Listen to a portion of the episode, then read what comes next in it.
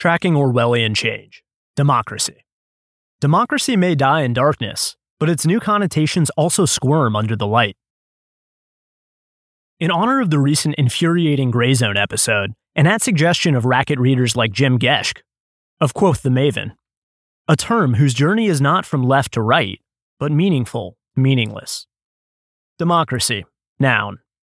Whatever we are and Russia is not, stops at nothing to defend itself, boldly casting norms aside to preserve norms.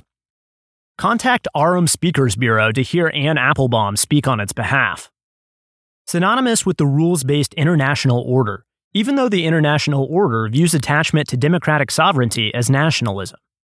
Is already on the ballot and a t shirt for 2024. Paradoxically, those who cast ballots for democracy are more inclined to wonder lately if there is too much of it here. Incidentally, whether or not there is too much democracy at home may be discussed, but whether there is too little in places like Ukraine may not.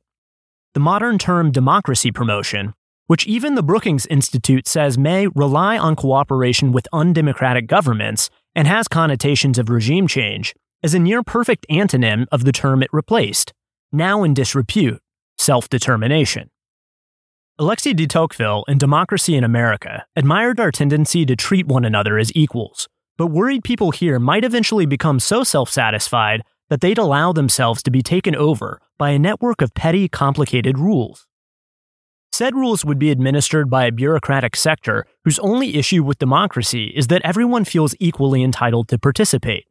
The Americans de Tocqueville met believed in the literal etymology derived from Greek, demos plus kratein, the People and Rule, as Carl Sandburg put it, a new model described by academics Christopher Achen and Larry Bartels as more persuasive to political scientists, envisions democracy as leadership selection, in which the uninformed electorate abandons unrealistic dreams of actual governance and merely appraises those qualified to rule.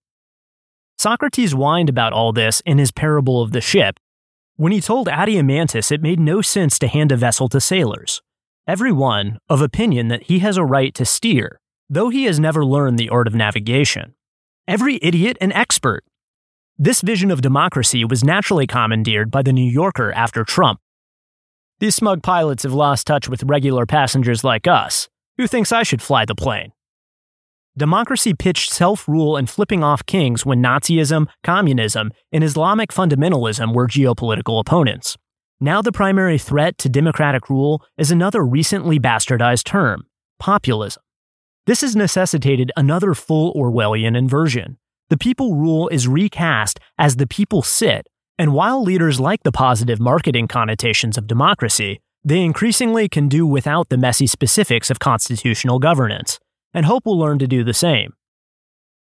Thanks for listening to the audio version of this article. For more, visit racket.news.